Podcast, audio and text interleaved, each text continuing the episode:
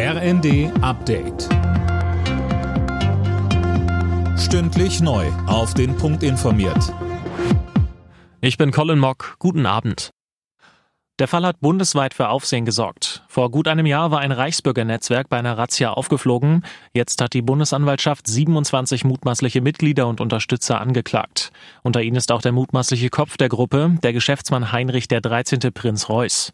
Ines Peterson von der Bundesanwaltschaft sagt in der ARD, die Mitglieder planten in Deutschland einen gewaltsamen Systemumsturz herbeizuführen. Dazu legte sich die Vereinigung ein massives Arsenal an Waffen und anderen militärischen Gegenständen zu. Darunter waren etwa 380 Schusswaffen sowie rund 350 Hieb- und Stichwaffen.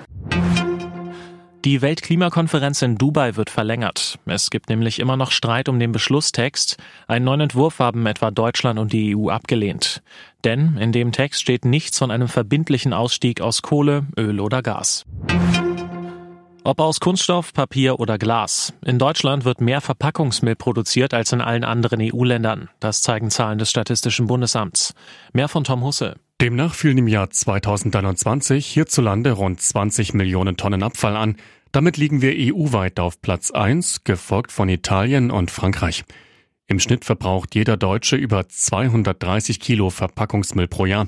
Die Experten weisen darauf hin, dass die Pro-Kopf-Menge in Deutschland seit 2005 deutlich angestiegen ist, und zwar um 26 Prozent, mehr als in der gesamten EU. Das Bündnis Sarah Wagenknecht geht den nächsten Schritt. Die ehemalige linken Politikerin und ihre Mitstreiter haben sich heute als Gruppe im Bundestag konstituiert. Wagenknecht will im nächsten Jahr eine neue Partei gründen. Sie sagt, die Regierung brauche eine starke Opposition.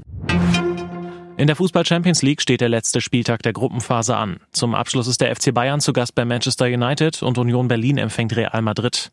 Die Bayern sind schon sicher weiter. Union muss allerdings gewinnen, um noch eine Chance auf die Europa League zu haben. Alle Nachrichten auf rnd.de